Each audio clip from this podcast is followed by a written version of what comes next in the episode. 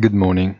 The confirmation of a slowdown in the magnitude of the Fed's rate hike, reported in the minutes of the early November meeting, is enough to fuel the rally in the markets that many compare to the last summer one. The minutes, as always, contain much more information and not all pink, but they reiterate the central bank's belief in a return to the 2% inflation target already in the course of the 2025 and the transition into recession tagged as temporary and not alarming. We hope that, of course, the forecast will not be as correct as the one made more than a year ago on inflation.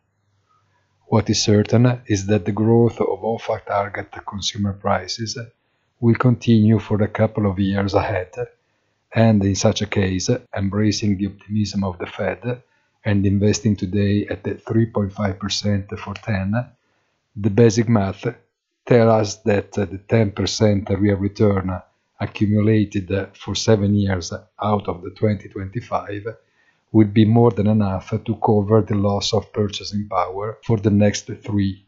Not exactly big deal at first glance. Have a very nice weekend and don't forget our weekly commentary punto della settimana on our site easy-finance.it.